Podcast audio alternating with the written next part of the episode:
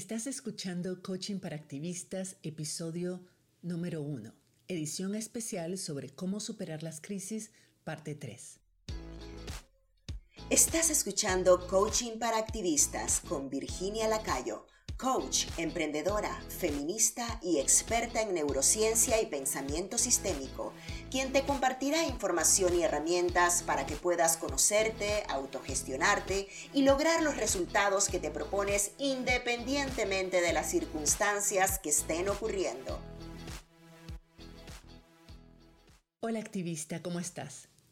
No siempre podemos prever lo que va a ocurrir, pero sí podemos anticipar que la vida tiene altos y bajos y podemos prepararnos para ambas cosas, aunque no tengamos todos los detalles. Cuando enseño a mis clientes o a mis coaches cómo manejar mejor su tiempo y sus energías, siempre les sugiero planificar por lo menos una hora al día para imprevistos, entre comillas, imprevistos. Aún no sabemos qué imprevistos van a ser, qué es lo que va a pasar, cuándo van a suceder, pero siempre va a haber algo. Siempre va a haber algo y cuando suceda vamos a estar listas y no va a alterar nuestras metas del día. Vamos a haber incorporado eso dentro del plan. Si estamos preparadas para un imprevisto y sucede, simplemente decimos, ah, este era el imprevisto que estaba esperando. No tenía nombre, no tenía cara aún, pero yo sabía de que algo iba a pasar y, me, y ya me había preparado para eso. Ya había creado ese colchón para eso. Ahora, si no sucede nada, fantástico, habremos ganado una hora de tiempo, habremos ganado energía, podemos seguir con nuestro, con nuestro día como si fuera un bono, o sea, hasta nos vamos a alegrar. E incluso podemos utilizar ese tiempo para adelantar otras cosas o tomarnos un muy merecido descanso. Con situaciones un poco más complejas, como las crisis que estamos enfrentando en este momento, la solución tal vez es un poco más compleja, pero no es muy diferente. Aunque no sabemos exactamente qué puede pasar o cuándo va a pasar, hay unas altas probabilidades de que en países como los nuestros, que son muy volátiles, muy complejos, donde la situación política, social, económica, ambiental es compleja, los chances de que ocurra algo son altos. Y siempre hay formas de prepararnos para esos imprevistos, entre comillas, o para emergencias, incluso a nivel personal. Tenemos que asumir de que hay una probabilidad, tratamos de negarlo, queremos pensar que no es así, pero solo porque no queremos pensar en eso, no significa que no deberíamos prepararnos. El hecho de que no pensemos en ello no significa que somos inmunes a que suceda. Una emergencia le sucede a cualquiera, un accidente de carro, un accidente laboral, una enfermedad, la pérdida de un empleo, todas esas son cosas que pueden ocurrir. Este, este es el principio, estar preparada para estos imprevistos o para, o para crisis o para emergencias es el principio detrás de las cuentas de ahorro de emergencias o de los seguros de vida, de los seguros de carro, de los seguros de salud, porque obviamente no deseamos que suceda nada malo. Pero si sucede, los daños van a ser muchos mejo- mucho menores si estamos preparadas. Esto es aún más cierto cuando se trata de situaciones que de alguna u otra forma podemos ver venir. Es decir, una crisis económica, una crisis política, social, climática o de índoles parecidas no es algo como un imprevisto, no es ups, un accidente que ocurrió cuando íbamos manejando hacia el trabajo. Es algo que toma mucho más tiempo y, y que raras veces son, esas crisis son cosas que raras veces suceden de la noche a la mañana y podemos de alguna manera prepararnos un poco con cierta anticipación para lidiar con ellas en las mejores condiciones posibles. Para lidiar, decíamos, para lidiar y superar cualquier crisis necesitamos varias condiciones. Esto lo he estado mencionando en los últimos dos episodios. Necesitamos primero entender cómo funciona nuestro cerebro para no alimentar su tendencia al negativismo, al pensamiento catastrófico, que ya sabemos que lo único que nos produce es ansiedad, miedo, furia, frustración, angustia, estrés, hasta pánico. Y todas esas son emociones paralizantes y desde las cuales es casi imposible pensar creativamente en soluciones viables. Cuando estamos en estado de pánico, nuestro cerebro, la parte que analiza, la parte que toma decisiones, que es racional, que tiene pensamiento estratégico, objetivo y creativo, se apaga porque, porque todas las energías se concentran en pelear o correr o hacernos los muertos o paralizarnos. Entonces, estar en ese estado, sentir esas emociones es lo peor que podemos hacer, sobre todo si sabemos, y ya sabes cómo, manejarlas, si queremos encontrar soluciones que no estamos viendo en este momento. También en, en el episodio anterior te enseñé cómo neutralizar algunos pensamientos negativos que se vienen a tu mente de manera natural, porque ese es, así es como funciona tu cerebro y así es como te protege, pero podemos neutralizar algunos pensamientos negativos para sentirnos un poco mejor y desde ahí poder pensar de forma más estratégica y calmada en un plan. Hoy vamos a hablar de ese plan, de cómo diseñar un plan básico. Esto no es un plan de vida, esto no es el plan estratégico de los próximos diez años. Esto, en este momento que estamos en crisis, lo que necesitamos es salir de la crisis, salir de esa sensación que nos revuelca en la ola y que no podemos sacar la cabeza porque nos cae otra encima y que terminamos, o sea, sentimos de que estamos nadando hacia el fondo y que estamos comiendo tierra o comiendo arena. En vez de calmarnos, quedarnos un momento sereno, dicen, dicen que es una técnica de, de surfistas, que cuando está siendo revolcada por una ola, en vez de entrar en pánico y nadar como loco, que probablemente vas nadando contra la corriente o vas nadando hacia el fondo del agua, del mar, en lugar de hacia afuera, hacia arriba, te dicen si logras controlar tu pánico, controlar tus emociones y calmarte lo suficiente como para ver hacia dónde suben, en qué dirección van las burbujas de aire que sacas por la boca o por la nariz, esa es la dirección de la superficie y hacia ahí tienes que nadar. Pero la única forma de, no, de percibirlas, la única forma de saber hacia dónde es la salida es cuando aún en medio del, aún bajo el agua, logras calmar tu mente lo suficiente como para observar eso, para tomar perspectiva. Entonces ya te enseñé en los dos capítulos anteriores algunas técnicas que puedes utilizar para calmar tu mente y para tomar perspectiva. En este episodio vamos a hablar un poco de cuáles son algunos pasos que puedes tomar para hacer un plan muy básico que te permita por lo menos salir de la crisis en la que estás. Entonces, lo primero que vas a hacer es pensar en algo que puedes hacer o dejar de hacer. A veces la solución más fácil no está en hacer algo nuevo, sino en dejar hacer, de hacer algo que ya estamos haciendo. ¿Qué es lo que puedes hacer o dejar de hacer desde ya para mejorar tu situación actual o evitar que empeore?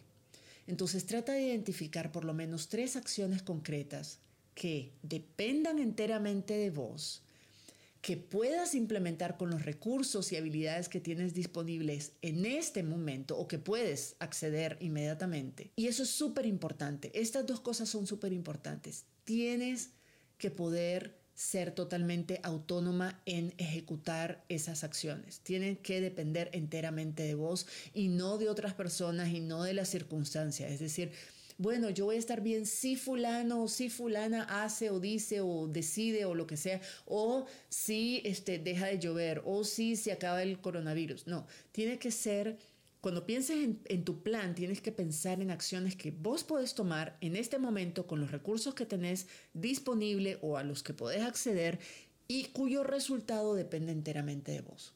Es importante que Eh, Hagas en ese sentido también un inventario de cuáles son los recursos y habilidades que ya tenés disponible o podés conseguir, porque esos te van a dar luces de oportunidades o de, o de cosas que puedes hacer.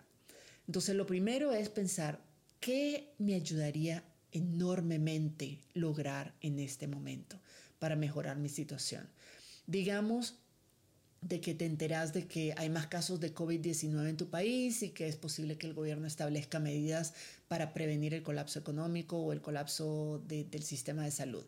Entonces, primero, lograr manejar tu mente y tus emociones, ¿verdad? Tal y como te expliqué en los episodios anteriores. Pero después, el siguiente paso es hacer una lista de las cosas que puedes hacer desde ya para prepararte para enfrentar esas medidas públicas. Por ejemplo, yo puedo decir, ok, puedo crear condiciones para trabajar desde mi casa, puedo organizarme con otra persona en mi familia o alguna vecina para turnarnos, hacer las compras para ambas familias y así nos exponemos las dos menos seguido. Puedo vender algunos bienes que tengo ahorita para capitalizarme en caso de que necesite acceder a un dinero de emergencia que se en un momento. Eh, si no había contratado un seguro médico, este es el momento de hacerlo, etcétera. Si ves, son una serie de ideas que yo puedo pensar desde ya, cosas que dependen de mí, cosas para las cuales tengo habilidades, recursos, capacidades, conocimientos o puedo acceder a ellos y que si las hago me van a preparar mejor o voy a estar en, mejores, en mejor condición para salir de la crisis en la que estoy en ese momento. Entonces, lo primero es hacer una lista, una lluvia de ideas de las cosas que podrías hacer para eh, prepararte mejor o para salir, mejorar la condición actual que tienes o por lo menos evitar que empeore. El segundo paso, entonces, es revisar esa lista y decidir cuál de esas medidas es la que más depende de vos, o sea, para la que sos más autónoma de alcanzar, cuál es la que tiene más impacto y es más factible de realizar en este momento. Tal vez, eh, tal vez capitalizarte o invertir parte de tus ahorros en, su, en un seguro médico puede ser la, la diferencia que haga la diferencia. O tal vez eh, crear las condiciones y las dinámicas familiares que te permitan mantener tu trabajo desde la casa, o tal vez es aliarte con otras personas para apoyarse mutuamente. Cualquiera que sea la acción que te dé un ma- mayor impacto y que dependa más de vos y que puedas ejecutar inmediatamente, con esa es la que tenemos que comenzar. La idea entonces es escoger una o dos de esas medidas y crear una lista de cuáles son los pasos que tengo que seguir para lograr esos resultados a corto plazo. Estamos hablando de una semana, máximo dos. Acordate que esos pasos son para sacar la cabeza fuera del agua en una crisis que ya estás viviendo. Así que no puedes, qué sé yo, darte el lujo de esperar demasiado hasta ver esos resultados o hacerlos tan complejos que no, no te sea posible eh, ejecutarlos de manera inmediata. Tienes que pensar en algo que puedas hacer ya. Es... es Este es el momento de actuar, tienes que poderlo hacer ya. Una vez que tengas esa lista de los pasos a seguir, entonces piensa, ¿qué podría impedirme o hacerme más difícil hacer esto que quiero hacer? ¿Qué podría fallar? ¿Qué podría sabotearme mi esfuerzo? Piensa y haz una lista de todos los posibles obstáculos externos e internos que puedan impedirte realizar eso que te propusiste. Esto es importante porque, porque muchas veces es ahí donde nos pegamos. Tenemos una lista, tenemos los planes, sabemos qué hacer, pero no nos preparamos para los obstáculos. Viene el primer obstáculo, nos mete la zancadilla y terminamos en el suelo y de ahí no nos levantamos. Cuando digo obstáculo externo e interno, quiero, creo que es muy importante que hagamos la distinción y que le pongamos atención a ambos. Sobre todo a los internos, que son los que pasan más desapercibidos, son los que pasan bajo el radar porque tu cerebro no quiere que los veas y por tanto son los más difíciles de trabajar. Pero un obstáculo externo puede ser, por ejemplo, en, en los ejemplos que te estaba dando, que yo me diga, ay, pero es que no tengo nada que vender ahorita para capitalizarme, o es que no tengo ni un solo espacio en mi casa, es muy chiquita, estamos hacinados, somos un montón y no tengo un lugar para acondicionar una oficina. Esos pueden ser vistos como obstáculos externos, es decir, situaciones que están en nuestro entorno, otras personas no nos van a apoyar, no tengo las condiciones, no tengo los recursos, no tengo las habilidades, son obstáculos externos que se pueden superar. Los obstáculos internos podrían ser del tipo, es que me da pena vender, yo no podría vender agua helada ni en el desierto, o ay, es que no puedo, aunque tenga condiciones para trabajar desde mi casa, yo no voy a ser productiva desde mi casa, yo soy una persona que se distrae fácilmente.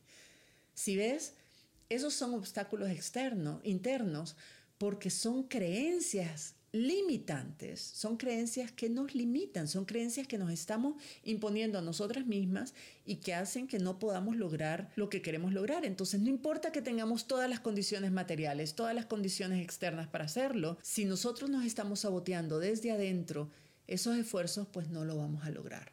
Identificar los obstáculos es súper importante porque realmente pueden hacer una diferencia entre permitir, entre alcanzar lo que te propusiste o saboteártelo de entrada, hacerte zancadilla y después echarle la culpa a la, a la suerte, a la mala suerte o al universo o a, o a lo que quieras. Para evitar que esto suceda, lo primero es identificar los obstáculos y ahí ser muy honesta con uno mismo y decir, a ver, ¿cómo puedo yo sabotearme esto que necesito hacer? Estos pasos que necesito tomar. ¿Qué me puedo decir o qué puedo hacer o qué puedo creer que me impidan hacer esto como lo debo hacer? Y luego para cada uno de esos obstáculos, este es el siguiente paso. Piensa entonces en una estrategia que te ayudaría a superar el obstáculo o incluso a evitarlo por completo. Por ejemplo, volviendo a los ejemplos que te he estado dando hasta ahora, yo puedo decir, ok, un obstáculo externo es que no tengo ningún bien material que vender para capitalizarme, pero mi estrategia es que aunque no tenga nada propio que vender, puedo aliarme con fulana de tal y ayudarle a vender sus cosas a cambio de una comisión. O no tengo nada material que vender, pero tengo conocimientos, tengo habilidades, puedo prestar algún servicio, puedo utilizar algunos de mis talentos pa- para generar algunos ingresos extras de forma puntual. Si ves, esa es la estrategia que va a superar, ayudarme a superar o incluso evitar ese supuesto obstáculo que podría haberme saboteado el ejemplo, el ejemplo, el, el, el propósito, ¿verdad? Otro ejemplo de estrategias para superar un obstáculo, en este caso la creencia limitante de que no voy a ser productiva desde mi casa, que me distraigo fácilmente, etcétera, es hacer los ejercicios que te sugerí hacer en el podcast eh, en los episodios anteriores, o ir incluso más a fondo y aprender las técnicas de autocoaching que yo enseño en mi programa de autocoaching para activistas. De esa forma, lo que aprendes es técnicas para superar tus propias limitaciones internas y lograr resultados extraordinarios independientemente de las circunstancias. Pero en cualquier caso, incluso eh, solo escuchando este programa, incluso siguiéndome en las redes, incluso, incluso si solo tienes eso, tienes ac- acceso a un montón de información y de herramientas que te permiten revisar cuáles son esos obstáculos internos que te estás imponiendo e irlos superando. Por lo menos pensar en estrategias para superarlos y ver cuál de ellas es alguna que puedas aplicar desde ya o si de pronto tienes acceso a alguna persona que te pueda ayudar con eso. Hay muchas formas, pero no puedes hacerlo si no identificas primero los obstáculos y después piensas en qué estrategia te puede ayudar a superar este obstáculo. Por último, el último de los pasos es hacer un inventario lo más exhaustivo posible de todos los recursos con los que cuentas actualmente o a los que podrías acceder con facilidad. En esta lista trata de incluir no solo los recursos materiales, tus ahorros, bienes materiales, joyas que tengas, crédito que tengas o acceso a préstamos bancarios o personales, sino también recursos inmateriales como tus habilidades, conocimientos, talentos, capacidades, experiencias de vida, cualidades y por supuesto todos los recursos relacionales, es decir, tu red de apoyo, tus familiares, amistades, algunos profesionales o prestadores de servicio de confianza que sepas que a los que puedes recurrir eh, en caso de una necesidad, colegas y colaboradoras con las que trabajes, gente que pueda de una u otra forma apoyarte, guiarte, orientarte, aconsejarte de algo o, o darte acceso a algún recurso cuando lo necesites. Tener esta lista, este inventario de recursos a mano es súper importante y, y si puedes irla aumentando, tenerla a mano para irla aumentando en la medida en que te vayas acordando de más recursos. Esa lista te va a dar una sensación de seguridad porque te vas a, sen- vas a sentir que no estás sola y que puedes hacer uso de esos recursos si los necesitas. Y cuando nos sentimos seguras, de, tenemos como una red Una red de salvavidas, ¿verdad? Esa, como esas redes en los, círculos para los tra- en los circos para los trapecistas. Cuando sentimos de que hay una red, aunque no la usemos, solo saber que está ahí, nos da una sensación de tranquilidad y de, de cierto nivel de certidumbre que nos permite tomar medidas e incluso invertir en algunas acciones que pueden ser, pueden parecer riesgosas, pero que nos pueden traer muchos beneficios. Y ese tipo de riesgos no los tomaríamos, seríamos incapaces de tomarlas si estamos muertas de miedo y llenas, desbordadas por una sensación de incertidumbre y de ansiedad y de angustia. Obviamente no vamos a correr ningún riesgo. Pero si sabemos de que en el peor de los casos tenemos una red de apoyo que nos va a ayudar, somos capaces de invertir en acciones que a lo mejor nos traen enormes beneficios. No solo nos permiten salir de la crisis en la que estamos, sino incluso encontrar oportunidades de, de crecimiento, de desarrollo personal y de éxito que la crisis nos brindó y que teníamos, tuvimos en ese momento la oportunidad de agarrar. de agarrar el toro por los cuernos, de agarrar esa oportunidad en el aire. Eso nos los da esa sensación de tengo un plan, puedo controlar mi mente, puedo controlar mis emociones, tengo un plan de contingencia y tengo una, una lista de recursos disponibles o a los que puedo acceder en el peor de los casos, y eso me permite entonces planificar y tomar incluso algunos riesgos para no sobrevivir a la crisis, sino superarla y salir fortalecida del otro lado. Quiero cerrar este episodio recordándote que incluso cuando no todo está bajo nuestro control, siempre, siempre hay algo que podemos hacer para mejorar una situación. Así sea solo cambiar la forma en que estamos interpretándola, así sea solo cambiar la forma en que estamos pensando sobre esa situación o ese problema, y de esa manera ampliar nuestra comprensión del problema e identificar nuevas alternativas, nuevas soluciones, nuevas posibilidades que ahorita no estamos logrando ver. En el siguiente episodio vamos a hablar sobre lo que caracteriza a una persona resiliente y algunas cosas que puedes hacer desde ya para ir desarrollando resiliencia y, por tanto, ir desarrollando tu capacidad de enfrentar y superar de forma exitosa futuras crisis, porque las va a haber. Mientras más nos preparemos para enfrentarlas, menos sensación de crisis van a tener, van a ser problemas que vamos a resolver, pero no nos van a poner en un estado de crisis. A eso es donde queremos llegar. Te recuerdo suscribirte a este podcast, donde sea que lo estés escuchando, o en mi sitio web doble u doble u doble u punto virginia lacayo punto com. Pleca Podcast, y descargar la guía gratuita Cómo superar las crisis, que también puedes encontrar en mi página web, para poner en práctica este ejercicio que te acabo de explicar y otros ejercicios que estoy segura que te van a ayudar un montón. Espero que esta información te sea de mucha utilidad y que la recomiendes a otras personas que puedan también beneficiarse de ellas. Nos escuchamos en la próxima. Si te gustó este episodio, dale like, suscríbete para no perderte el próximo y compártelo con otras activistas, por aquello del buen karma.